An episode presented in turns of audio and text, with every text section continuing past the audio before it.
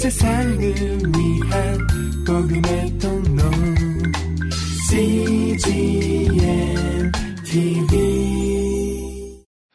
성경의 가장 중요한 주제는 전쟁입니다. 구약에 보면은 얼마나 많이 전쟁 이야기가 나오는지 모릅니다. 왜 이렇게 많이 전쟁 이야기가 나오는 것일까요? 그것은 하나님께서 이 전쟁을 통해 일하셨기 때문입니다. 왜 선하신 하나님께서 전쟁을 통해 일하시는 것일까요? 그 선하시고 의로우신 하나님께서 대적하시고 싸워야 할 만한 그런 불의한 악한 세력이 이 세상 속에 존재하기 때문입니다. 하나님은 이스라엘 백성들을 애굽에서 이끌어내실 때 전쟁하셨고 또 가나안을 정복하는 전쟁이 나오고 가나안을 지키는 전쟁이 나옵니다. 구약에 나오는 이 전쟁 이야기를 읽을 때 일부 어떤 무신론자들은 구약에 나타난 하나님은 열등한 신이다, 용서할 줄도 모르고 잔인한 파괴적인 그런 존재다라고 불신합니다. 초대교회부터 요즘까지 이런 무신론자들이 끊임없이 존재합니다. 초대교회 당시에 말시온이라는 그런 이단부터 요즘 뭐 만들어진 신이란 책에서는 리차드 도키슨가가 뭐 돌키슨가 도키슨가 뭐 그런 분이 뭐 베스트셀러라고 쓰여진 책들을 보면 똑같습니다. 이 전쟁을 통해 일하시는 하나님을 잘 이해하지 못했기 때문에 구약의 하나님을 열등한 신이요, 파괴적인 그러한 분으로 오해하는 것이죠. 그러나 전쟁 이야기는 구약에서 그치지 않습니다. 신약에 넘어오면 예수님께서 마태복음 십 장 삼십사 절에서 우리가 참 어떻게 보면 이해하기 어려운 이런 말씀을 하셨습니다. 내가 평화를 주러 온 줄로 생각하지 마라. 칼을 주러 왔다. 검을 주러 왔다. 자, 이 말씀만으로 보면 예수님도 잔인한 분일까요? 예수님도 파괴적인 분일까요? 왜 예수님께서 평화를 주러 온 것이 아니라 칼을 주러 왔다, 검을 주러 왔다고 말씀하셨을까요? 에베소서 이 장에 보면 분명히 예수님 우리의 평화이십니다. 우리의 화평이십니다. 그러나 예수님은 그 평화를 우리에게 주시기 이전에 그 평화를 주시기 위해서 예수님은 싸우셨습니다. 영적인 전쟁을 하셨습니다. 예수님이 땅에 오심으로 그것은 엄청난 전쟁이었습니다. 이 세상에 보이지 않는 악의 세력들과 예수님은 싸우셨습니다. 그 과정에서 예수님은 십자가에 못 박히셨습니다. 예수님은 패배한 것처럼 보였습니다. 그러나 십자가에서 다시 부활하셨습니다. 승리하셨습니다. 예수님 우리에게 주시는 이 평화는 거저 얻어진 것이 아닙니다. 전쟁을 통해, 승리를 통해 우리에게 주시는 선물인 것입니다. 예수님을 믿는 모든 사람들은 바로 이러한 영적 전쟁에 초대받은 영적 군사라는 것이죠. 그리고 예수님께서 승리하신 그 승리를 우리가 함께 누리도록 초대받은 사람들이라는 것입니다. 여러분, 인생에 대한 가장 정확한 정의는 무엇일까요? 인생은 무엇인가? 많은 정의가 있습니다만 가장 성경적인 정의는 인생이란 영적 전쟁이라는 것입니다. 인생은 무지개 넘어 장밋빛 환상을 가진 그런 낭만적인 여행이 아니라 인생은 태어날 때부터 죽을 때까지 계속되는 영적 전쟁인 것입니다. 이 전쟁은 어떤 사람들과의 전쟁이 아닙니다. 보이지 않는 악의 영들과의 전쟁입니다. 우리의 적은 우리가 지금 어떤 갈등 가운데 있다 할지라도 또 나라와 민족 가운데 어떤 대립 가운데 있다 할지라도 보이는 사람들과의 전쟁이 아닙니다. 진짜 적은 따로 있어요. 진짜 원수는 내가 원수라고 생각하는 그 원수가 아니에요. 다 우리가 속고 있는 겁니다. 여러분 머릿속에 지금 원수를 떠올려 보세요. 뭐 없는데 억지로 만들지 마시고. 중요한 것은 그 원수가 진짜 원수가 아니라는 거죠. 사실은 전 인류가 모든 사람들은 한편이 되어야 합니다. 전 인류가 함께 싸워야 될 적이 따로 있어요. 에베소서 육 장 십이 절에 그 적을 말씀하고 있습니다. 한번 에베소서 육 장 십이 절의 말씀을 같이 한번 읽어볼까요? 시작. 우리의 싸움은 혈과 육에 대한 것이 아니라 권력들과 권세들과 이 어둠의 세상 주관자들과 하늘에 있는 악의, 악한 영들에 대한 것이기 때문입니다. 하늘에 있는 이 악한 영들, 어둠의 세상 주관자들, 이 어둠의 권세, 우리 진짜 적이에요. 나라와 나라가 대립되는 전쟁에서부터 시작을 해서 개인적인 갈등, 심지어 부부간의 사소한 다툼에 이르기까지도 모든 갈등과 분열과 미움과 원수지간의 문제의 근원은 이 악한 영들입니다. 내가 원수라고 생각하는 그 사람이 원수가 아니에요. 그 사람도 피해자요, 나도 피해자요. 그러므로 우리 모든 사람들이 함께 대응해야, 싸워야 할 그런 원수는 따로 있다는 거예요. 성경은 우리에게 문제의 근원을 우리에게 보여주고 있는 것입니다. 이 세상에 일어나는 많은 문제들, 갈등, 전쟁, 다툼, 그 문제의 원인은 어디에 있습니까? 문제를 일으킨 사람이 있죠. 그러나 그 사람도 사실은 원인이 아니, 원인이 아니라는 거예요. 그 사람 이면에서 그 사람을 조종하고 다스리고 그 사람을 움직이는 이 세상의 악한 영들이 바로 문제의 근원이라는 거예요. 어느 책에서 어느 정신과 병원에서 환자를 퇴원할 수 있는지를 검사하는 그런 방법에 대한 글을 읽은 적이 있습니다. 어느 방에 들어가면 그 방에 수도꼭지를 이렇게 틀어놓는다 그래요. 그럼 물이 콸콸콸 흐르겠죠. 그리고 그 환자에게 이 마루 걸레를 주고 그 물을 닦으라고 시키는 거예요. 그럼 대부분의 환자들은 열심히 바닥을 걸레로 닦는다는 거예요. 수도꼭지는 열려있고 계속 물이 흐르고 있는데. 그런데 어느 환자는 들어가자마자 보고 먼저 수도꼭지를 잠그고 닦기 시작한다. 그럼 그 사람은 이제 아, 이 사람은 퇴원할 때가 됐다 라는 거죠. 너무나 간단하지만 우리가 생각하기에는 너무나 쉽고 우스운 이야기처럼 보이지만 대부분 우리가 살아갈 때 수도꼭지는 잠그지 않고 바닥만 열심히 닦는 그것이 바로 이 세상의 제도와 법과 교육과 많은 우리가 내놓은 해결책들입니다. 열이 몸에 나는데 열의 원인을 찾지 않고 해열제만 계속 먹다가는 큰일 나죠. 이 세상에 일어나는 많은 문제들, 우리 인생의 갈등들이 근본적인 원인, 그 원인을 찾고 대적하지 않으면 해결되지 않는 거예요. 바로 우리의 적을 분명히 알아야 합니다. 악한 영들이 존재하는 것입니다. 소위 지성인이라는 사람들, 믿지 않는 사람들은 이 세상에 악한 영들이 존재할까요? 존재합니다. 우리는 영적 세계 속에 살고 있는 거예요. 보이는 물질 세계 속에 살고 있는 것이 아니라 보이지 않는 세계가 보이는 세상을 지배하고 있는 세상 속에 살고 있는 것입니다.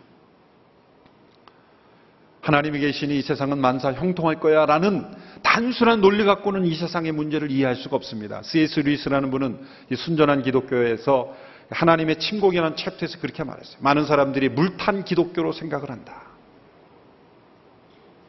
아니다. 예수님이 세상에 오신 것은 마치 반역한, 반역한 그 세상 속에, 그 지역에 왕이 다시 찾아오신 것이다. 그 반역자들은 그 왕을 거부하려고 전쟁을 일으킨 것이다. 이 세상은 반역한 세상입니다. 하나님을 떠나고 하나님을 대적하고 있는 세상입니다. 그리스도께서 이 세상에 오심으로 내가 너희에게 평화를 주러 온 것이 아니라 칼을 주러 왔다는 것은 영적 전쟁을 통해서 반역한 세상을 하나님께로 다시 되돌려 드리는, 마귀의 일을 멸하고 이 세상을 주관하고 있는 어둠의 세력을 제거하시려 이 세상에 오신 것입니다. 어떤 분은 혹시 이렇게 생각할지 모르겠어요. 저는 전쟁 그런 거 싫어요. 저는 그냥 조용히 신앙생활 하고 싶어요. 저를 제발 군사니 뭐니 이런 얘기 하지 마세요. 저는 그냥 얌전한 신앙생활, 평범한 신앙생활 하고 싶어요. 그게, 그게 물탄 기독교라는 거예요. 그 씨 에스 루이스라는 분이 말하는 것처럼 여러분 기독교의 물을 타지 마십시오. 신앙생활은 그렇게 한가한 것이 아닙니다. 신앙생활은 전쟁입니다. 우리 모두는 다 군사로 부르심을 받은 것입니다. 우리가 예수님을 믿는 그 순간 우리는 대장 되신 예수 그리스도를 머리로 하여 우리 모두가 영적 군사로 부름을 받은 것입니다. 문제는 우리 개인의 힘으로는 대적을 절대 이길 수 없다는 거예요. 대적이 만만치 않습니다. 우리 개인의 힘과 지식과 능력으로는 절대 이길 수 없습니다. 이미 아담과 하와가 졌거든요. 내 개인의 힘과 능력과 계획으로는 절대 이길 수 없어요.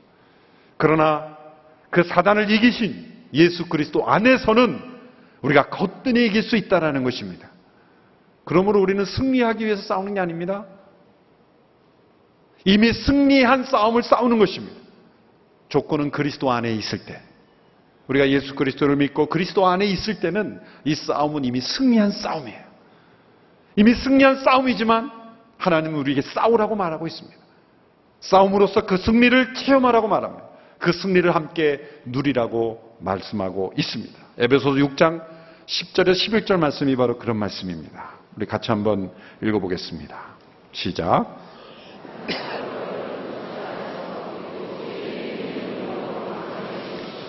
마귀의 계략에 대적해 설 수 있도록 하나님의 전신갑주를 입으십시오. 이 승리를 체험하기 위해서는 우리가 책임져야 될 부분이 있다는 거죠. 하나님이 알아서 싸워주시는 것이 아니라 우리가 그리스도를 믿고 그리스도 안에서 하나님이 준비해 주신 이 무기들을 가지고 우리가 싸워야 한다는 거예요. 그것이 바로 하나님의 전신갑주라는 거예요. 우리가 만든 장비가 아닙니다. 하나님의 전신갑주라는 건 하나님이 준비해 주신, 하나님께서 공급해 주시고 하나님이 다 우리에게 허락해 주신 무기들입니다. 그러나 우리가 이 전신갑주를 입고 싸워야 되는 것은 우리지 하나님께서 대신 싸워주시는 것이 아니에요. 이걸 입어야 될 책임은 우리에게 분명히 있는 것입니다. 영적 군사로서 하나님의 전신갑주를 입고 그리고 대적을 능히 이기는 승리의 삶으로 우리를 초대하고 있습니다. 십사 절부터 십칠 절까지 이 전신갑주의 내용이 나오죠. 십사 절부터 십칠 절까지 말씀을 우리 같이 한번 읽어볼까요? 시작. 그러므로 여러분은 굳건히 있어서 진리로 허리띠를 띠고 의의 가슴바디를 붙이고 예비한 평화의 복음의 신을 신고 모든 일에 믿음의 방패를 가지고 이것으로 악한 자의 모든 불화살을 소멸시키며 구원의 투구와 성령의 검 곧 하나님의 말씀으로 무장하십시오. 틀림없이 사도 바울은 그가 여러 번 로마 병사들과의 어떤 여행도 했고 소송도 당했고 감옥에 투옥도 됐고 그래서 이 로마 군사들이 입고 있었던 그런 장비를 유심히 관찰할 기회가 있었을 겁니다. 그래서 영적 전쟁에서 우리 개개인이 어떻게 무장되어야 되는지를 전시를 보고하고 있는 이 로마 군사들의 장비를 비유로 들어서 우리가 하나님께서 예비하신 이 무기들을 어떻게 사용할 것인가를 우리에게 보여주고 있습니다. 바라기는 이 장비들을 제가 하나씩 입으면서 설명해 주면 좋겠습니다만은 그런 장비를 구할 길이 없어서 그냥 말로 설명할 땐 여러분이 상상하시면서 들으시면 좋겠습니다. 이, 이 여섯 가지의 장비들을 보면 사실은 예수님의 께서 우리에게 주시는 능력입니다. 곧 예수 그리스도의 성품입니다.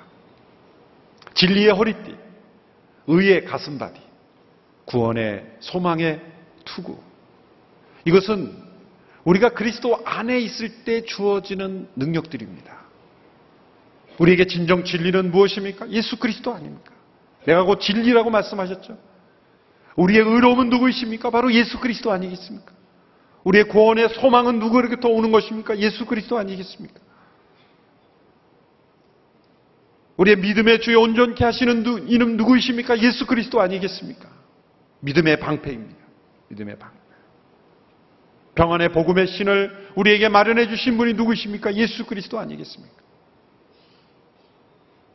말씀이 육신이 되어 우리 가운데 말씀으로 임재하신 분이 누구이십니까? 예수 그리스도 아니겠습니까? 그러므로 하나님의 전신갑주를 입으라는 것은 로마서 십삼 장의 말씀처럼 주 예수 그리스도로 옷 입으십시오 라는 그 말씀인 겁니다. 아까 말씀 전에 금경현 목사님께서 서로 인사하실 때 예수 그리스도로 옷 입으십시오 라고 할 때 저는 깜짝 놀랐어요. 제 원고를 보신 줄 알았어요. 제 원고를 미리 보셨지 않으면 어떻게 저런 인사를 하셨을까? 아니면 오늘 말씀을 깊이 묵상하셨어요. 이미 제가 설교할 내용까지 다 내다보고 계시는 놀라운 목사님입니다.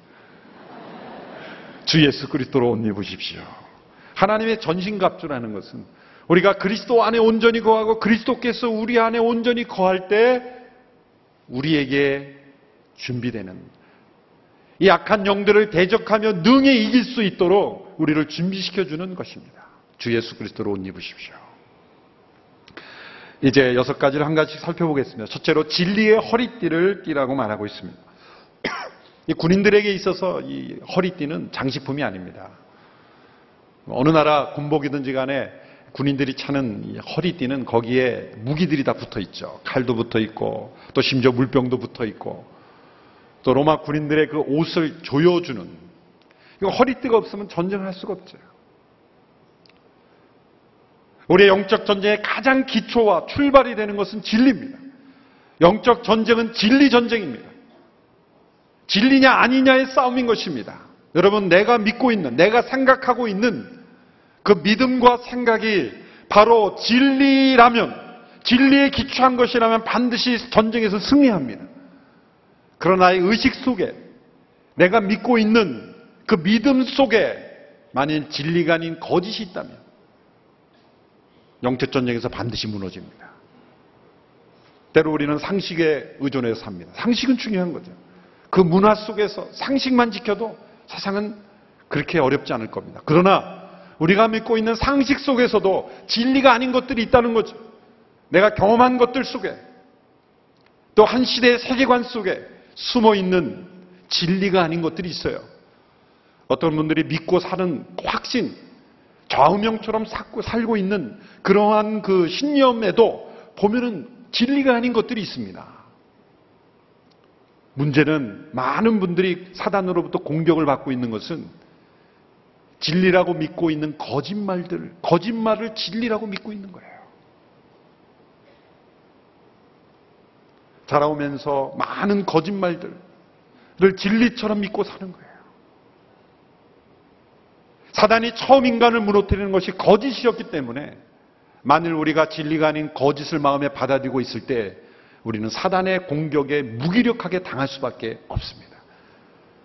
모든 지식, 모든 생각 하나하나까지도 우리는 다 낱낱이 드러내서 과연 이것이 진리인가? 진리가 아니면 버려야 되는 것입니다. 만일 내 생각 속에 진리가 아닌 것들이 차 있으면 반드시 그 생각 속으로 사탄이 뚫고 들어와요. 그리고 털을 잡아요. 그리고 우리를 사로잡아 버리는 것입니다. 진리를 아닌지를 평가할 수 있는 세 가지 중요한 기준이 있어요. 그것은 모든 문제를 해결할 수 있어야 진리예요. 또 모든 사람에게 적용되어야 진리입니다. 모든 시대에 다 맞아들어야 진리입니다. 오직 한 분만 진리죠. 예수 그리스도. 예수님은 한 시대에 있었던 성인이 아닙니다. 어느 한 시대의 문화에만 적용되는 분이 아닙니다. 모든 시대의 모든 사람들의 가장 근본적인 문제, 죄의 문제, 죽음의 문제 해결하신 분이 예수님은 진리이십니다. 영적 전쟁의 출발은 진리입니다. 우리의 모든 생각과 세계관과 가치관과 인생관과 모든 것이 바로 예수 그리스도 진리, 그분 위에서 시작되어서 영적 전쟁에서 승리할 수 있게 되기를 바랍니다. 두 번째 무기는 의의 가슴발이다 그랬어요. 개혁개정의 의의 흉배라 그랬죠.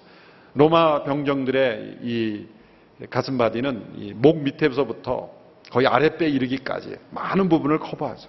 아주 두꺼운 가죽이 돼서 창으로 찔러도 잘 찔리지 않는 그러한 견고한 장비죠. 심장을 보호하는 거예요. 이 의의 가슴바디라는 우리의 영적 심장을 보호하는 것입니다. 사단은 고소로 우리를 공격합니다. 첫 번째로 사단은 거짓으로 공격하죠. 그래서 진리의 허리띠를 띠어야 되고, 두 번째 사단은 고소함으로 우리를 공격합니다. 고소라는 건 뭡니까? 우리를 정죄하는 거예요. 신약에 나오는 인물 중에서 가장 많은 고소를 받았던 사람은 사도 바울이죠. 사도 바울은 핍박자였습니다. 예수 믿는 사람들을 잡아다가 핍박하는 사람이었죠. 그가 예수 믿었을 때 사단은 수없이 많은 고소를 했어요. 너가 어떻게 예수 믿는 사람들을 그렇게 핍박해놓고 하루아침에 예수님 만났다고 예수님을 증거하느냐? 사람들을 내 입을 통해서 고소합니다. 사도 바울을 질투하는 유대인들을 통해 고소합니다. 너가 어떻게 그리스도의 사도일 수 있느냐? 너는 핍박자 아니었느냐? 사도 바울로부터 핍박을 받았던 가족들은 사도 바울을 볼 때 어떤 생각이 들겠어요? 저 사람 완전히 카멜레온 같은 사람 아닌가? 저 사람 어떻게 믿을 수 있느냐? 수없이 많은 그러한 고소가 사도 바울의 영적 심장을 공격했어요. 그런데 사도 바울은 그것을 무엇으로 막아냈어요? 그리스도의 의로 막아낸 거예요. 그는 이렇게 고백했습니다. 나의 나 된 것은 하나님의 은혜라. 나의 나 된 것은 하나님. 그 말은 무엇입니까?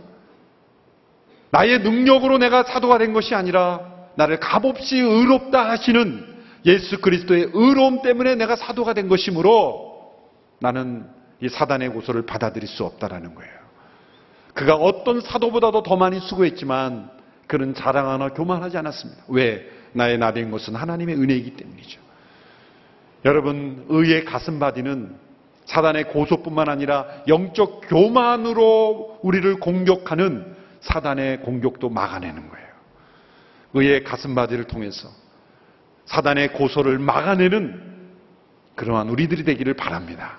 때로 찾아오는 영적 교만도 막아낼 수 있게 되기를 바랍니다. 오직 우리가 의롭게 된 것도 예수 그리스도요.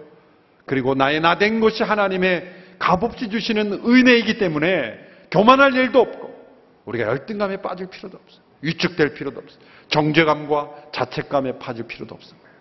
나의 나 된 것은 하나님의 은혜라. 오직 예수 그리스도의 의로움의 그런 가슴바디로 다 막아내는 거예요. 자기의 영적 심장을 지키는 거예요. 세 번째는 이 구원의 투구라고 말하고 있습니다. 아, 셋째는 평화의 복음의 신이라고 말했습니다. 이 로마 군인들은 아주 독특한 신발을 신었는데 바닥은 금속으로 되어 있고 가죽이 무릎까지 올라오는, 왜냐하면 고대 전투에서는 전부 뛰어다니며 전쟁을 했기 때문에 때로는 그 적들을 막기 위해서 바닥에 이런 어떤 그 뾰족한 나무라든지 또 금속을 박아놔서 이 발이 다치면 과거 전쟁에서는 끝나는 거예요. 발이 다치면 전쟁에서 군사는 죽음이죠. 그래서 그것을 막아내기 위해서는 이 밑바닥이 아주 단단한 금속으로 됐고 그걸 막아낼 수 있는 그러한 신을 신은 거예요. 그러한 튼튼한 군화를 신은 그런 병사들은 어떤 위험한 지역에 가도 안심하고 지나다닐 수 있는 거예요. 자신감이 생기는 거예요. 두려움 없는 자신감이 생기는 거죠. 물론 이 말씀을 해석할 때 전도로 해석할 수도 있습니다. 이 평안의 복음의 신, 예비한 복음의 신으로 이사야서의 말씀에 보면은 아름답도다 복음을 전하는 자들의 발이요. 평화의 복음을 전하는 발이 되는 것. 영적 전쟁의 승리는 이 평화의 복음을 전하는 것이다라는 거예요. 그러나 또 다른 해석은 복음이 우리에게 가져다주는 놀라운 축복은 바로 어떠한 상황과 고난 속에서도 우리가 평화로울 수 있다는 거예요. 적이 깔아놓은 그러한 위험물질이 깔려있는 그런 속에서도 안심하고 당당하게 자신감 있게 걸어갈 수 있다는 거예요. 디엘 무디의 가장 절친한 친구였던 그런 한 분이 계십니다. 이분이 이분은 시카고 법과대학의 교수였는데 호레시오 스파포드라는 분이었어요. 호레시오 스파포드라는 분이에요. 이분이 시카고에 천팔백칠십일 년 대화재가 있었죠. 이때 자신의 거의 전 재산을 다 잃어버렸어요. 근데 그 전에 아들이 사고로 죽었어요. 아들을 잃었죠.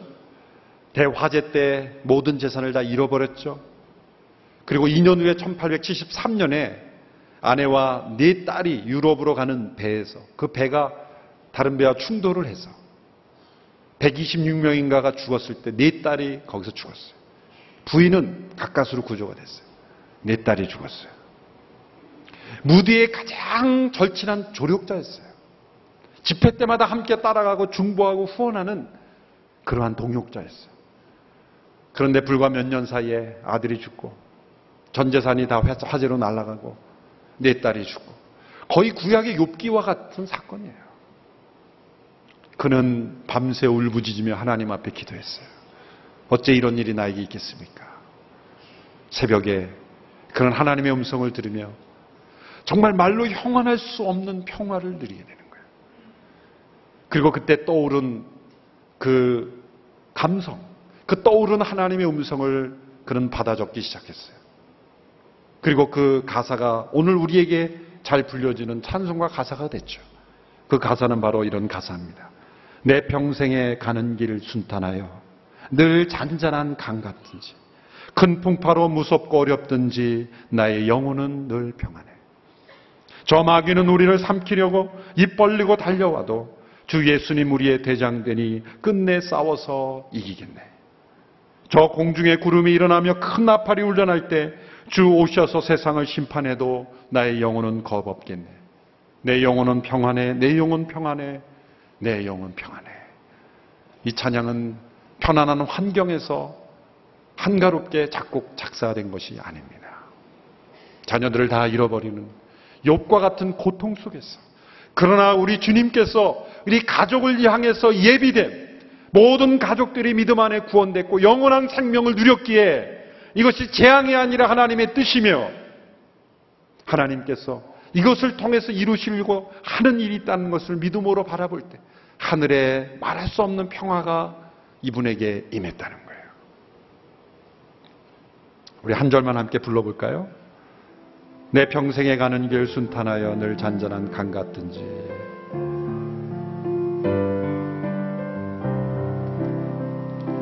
내 평생에 가는 길 순탄하여 늘 잠잠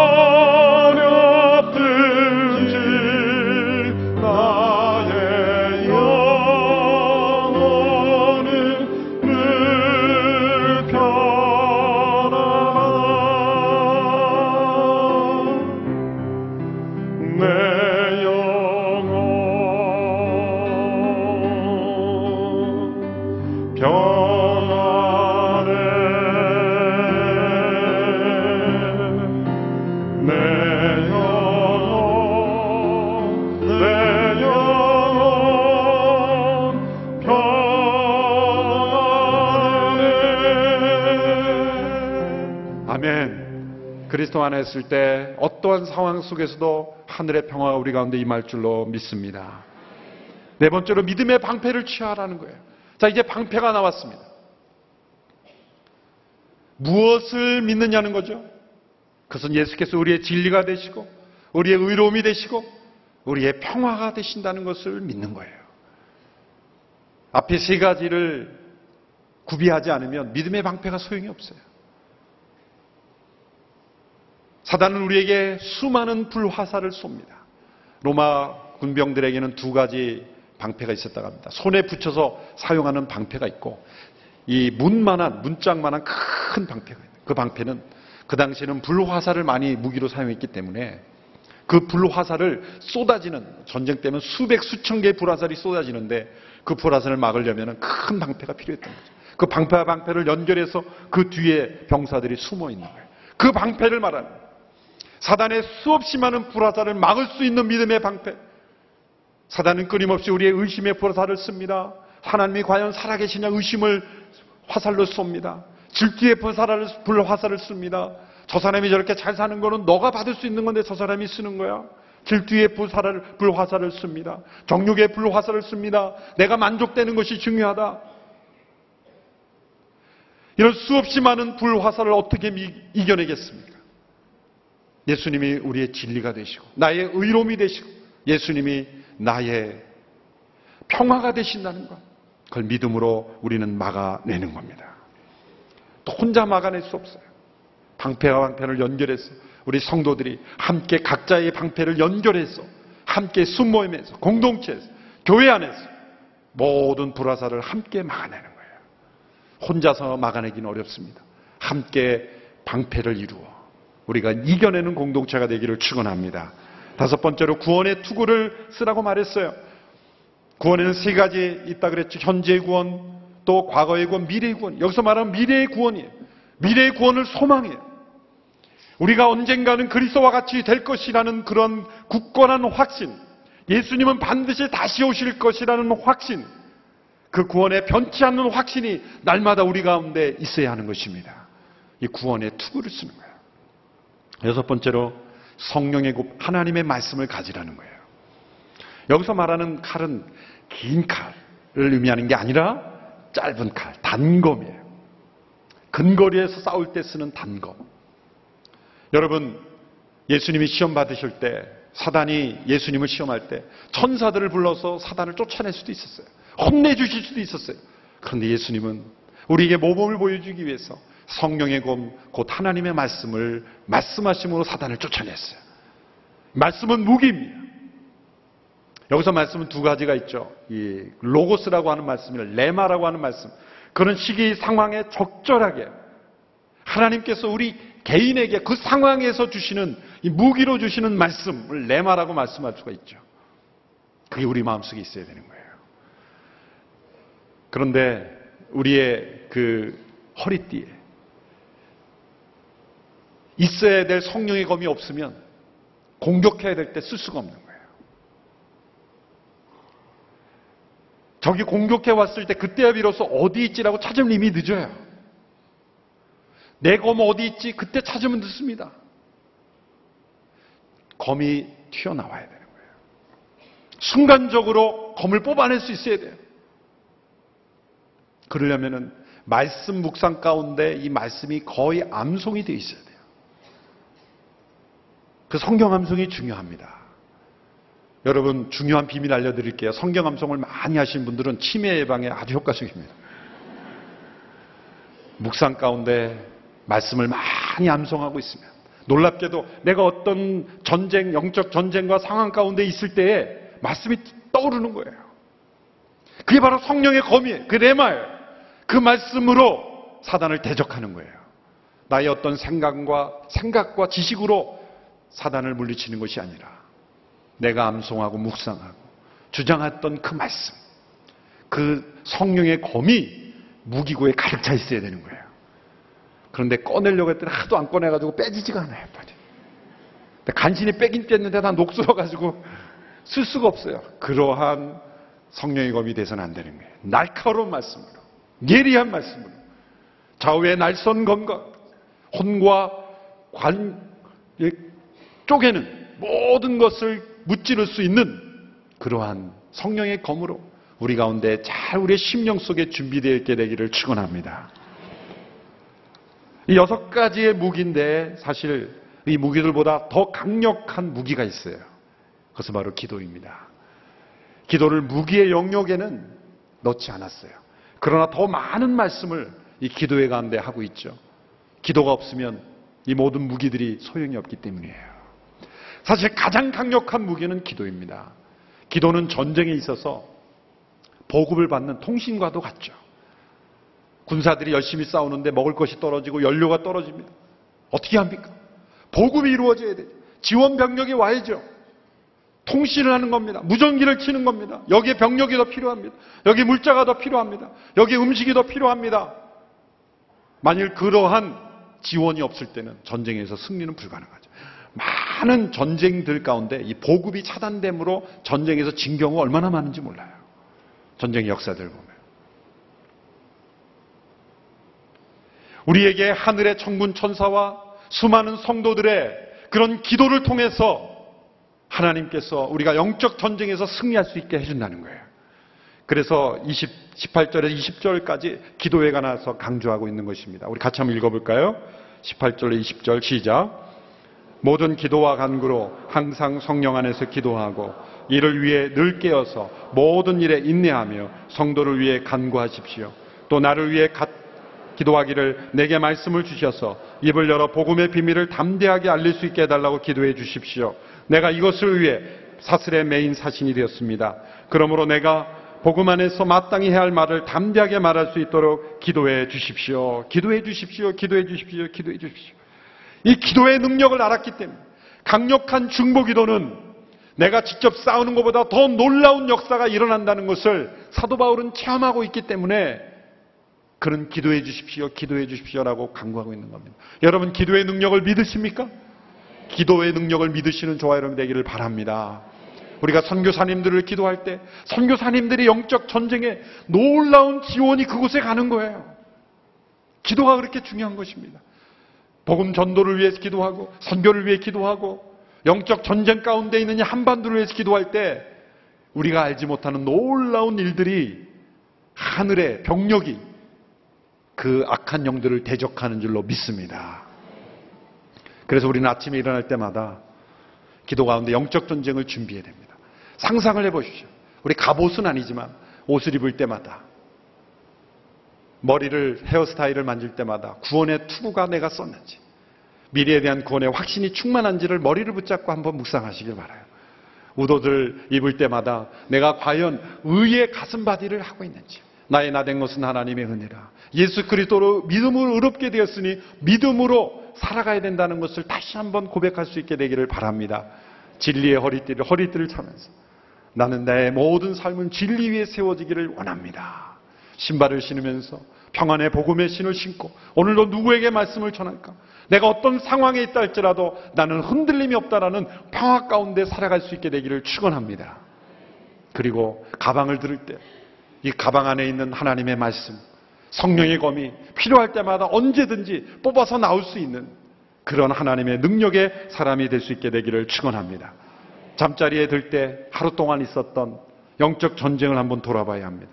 하루의 전쟁 기록부를 볼 때 어떤 기록이 되어야 되겠습니까? 이런 기록이 되지 않게 되기를 바랍니다. 몇 월 며칠 아침에 출근하자마자 적군에게 바로 항복. 항복한 후 그 대가로 목숨은 건져 하루 종일 적군 텐트에서 적군을 위해 일하며 지냈다.